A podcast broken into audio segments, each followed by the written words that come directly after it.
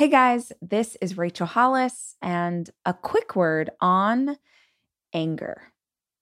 Okay, so I'm reading this book right now, which is nothing new. I'm always reading a book.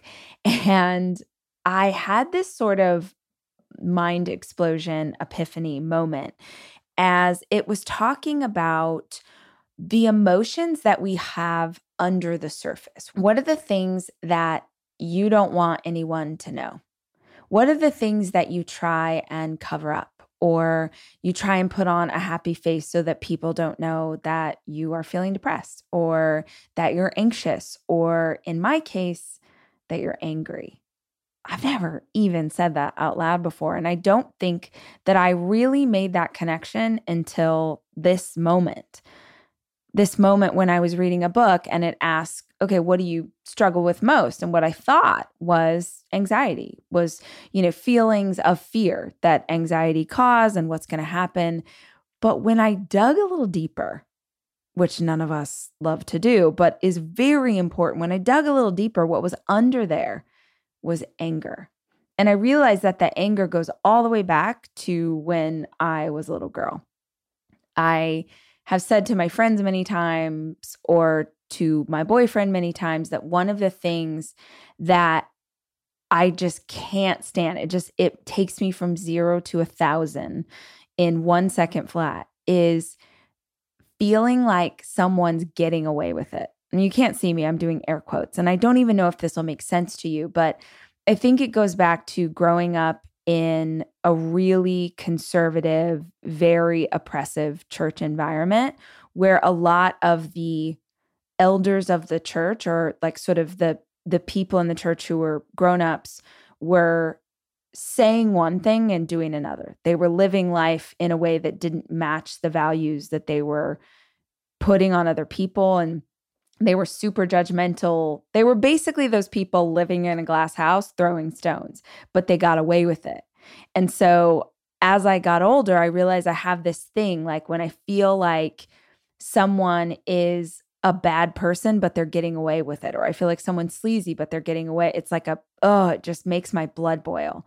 And I know it's a really weird thing and a very honest piece of information to tell you, but it's also why you know, I've had people that I've admired so much, and then I'm so excited to get to meet them or get to work with them or collaborate. And then when I see behind the scenes and they're actually not a good person, I stop. I mean, you've probably, if you've been with me for a long time, you probably identify times you're like, wow, she was really doing a lot of stuff with this person. And then all of a sudden, she's just not, she never talks about them anymore. It's because I didn't like what I was seeing behind the scenes because I feel like then that person is sort of putting out a false sense of, eh, you know, they're full of it. Like, I am super imperfect. I mess up all the time. I mess up publicly. Like, I, but I own it. I never try and say that I am not that person. And it just drives me, ugh, my skin crawls when I feel like someone's portraying themselves as a person they're not. All of that to say, I have anger about that and whenever I see it happen. And that means that I have anger still in there for my parents, if I think about it. And I have a lot of anger for my ex husband. And I try and work on those things. But if I'm honest, I realized when I was reading this book, I'm like, I don't try and like exercise those demons. I don't try and get them out of me. I just try and repress them. I really try and you know, do a gratitude practice, focus on the positive, do things to like feel better, but I'm not really getting them out. It's almost like finding out that you have a cancer in you, but you just think like I'll just, you know, cover up this piece of myself with something else. So I had this like huge epiphany moment. It was like my mind was blowing. I was like, "Oh, wow. What a gift for me to understand this.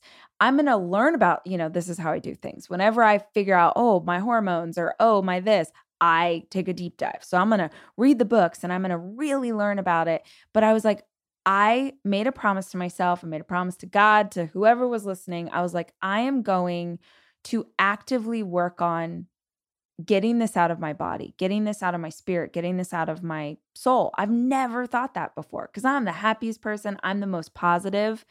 When I say that I have anger, it's like it'll come on me out of nowhere. And so if that's in there, you know, if there's a little volcano ready to go off, that's really important for me to know. And I've got to do the work to sort of unpack it and get rid of it. I say that in case you have anger or in case you have a negative emotion, a sort of suffering emotion that you know is festering inside of you, but you're not really doing anything to get rid of it. So I make this decision. I'm like, okay, the only way I know how to take on something like this is just to learn as much as I can. But I make a promise to myself that I'm going to, you know, get rid of this thing inside of me. And I happened to be on a flight uh, when I had this realization. I land at the airport, and the whole way to the hotel, I'm thinking about this, you know, promise I've just made to myself. I get to the hotel. They're like, oh, your room's already ready. What a treat. Thank you so much. I go drop off my bags and I haven't eaten. I'm starving. So I go down to the hotel restaurant to grab some food. And it's a hotel I stay at often. So I know the workers, I know the girls that work at the hostess stand. Um, so I'm walking in. And as I walk in, I see a man standing at the hostess stand, irate, just going off on these young women who I have interacted with so many times. They're so sweet. And he's just going off. And I'm like, what on earth could be? What could this be? Like, I'm far away, but I'm like, I know these girls. They don't, they would never say or do something. They're so polite. Like, what could this man be pissed off about? And I get up closer and he's chewing them out because his food is taking too long. And number one, I'm just like flabbergasted because these hostess have literally nothing to do with your food. And I guess he had come up to them asking to speak to the manager. But while he was waiting for the manager, he was going to go ahead and just let these girls who had nothing to do with it know how pissed off he was. And I just thought this was the most amazing thing. Not for them, they were okay. It all ended up working out. But I was like, I am so grateful that the universe just showed me the worst of the emotion that I just committed to getting rid of. The worst of it. And I want you to understand, I'm not trying to say that I'm going to go through the rest of my life and not have moments that are angry. Of course I will. What I'm talking about is the ghost of an emotion, right? The anger that I feel inside of me has nothing to do with what's happening in my present moment. The anger that I feel inside of me is about things that have happened in the past. So, things that have happened in the past that I keep bringing up over and over and over. And in this moment, I walk into the restaurant and I get to see this guy freaking being the worst of what. And I was just like, oh, yeah, this is what it looks like. And I don't ever, I would never take my anger out on other people. But I'm like looking at this, I'm like, yep, this is what it is. This is this gross thing. He's hurting the people around him. He's embarrassing his wife because I saw her at the table, like, oh my gosh, he's embarrassing himself. Because as we were standing there, I watched him, like, you know, people who have anger, it's like a teapot. Once the water sort of boils and steams over, they calm down. And I watch him calm down. And he's just like, Yeah, I'm sorry. Like, I shouldn't take this out on you. This has nothing to do with you guys. I'm just really frustrated. And I thought of that great quote by Wayne Dyer where he says, You never squeeze an orange and have lemon juice come out whatever is inside of you will come out when you are under pressure, when you are squeezed. So this man had anger inside of him and he's just looking for an opportunity. He's just looking for something like traffic or the food being late to find a way to express that bitterness that's inside of him. So, dang, I thought that was good. And I was so grateful for the whole experience. And I was like, I have to tell the listeners about this. Because maybe your thing is an anger. Maybe it's something else. But if you have an emotion inside of you that puts you into a suffering state, it's not going to go away. It doesn't matter how good your life is, how blessed you are, how much gratitude you practice. If those things are still clinging to the inside of you, they're going to stay there. And you're going to have to do the work to get them out.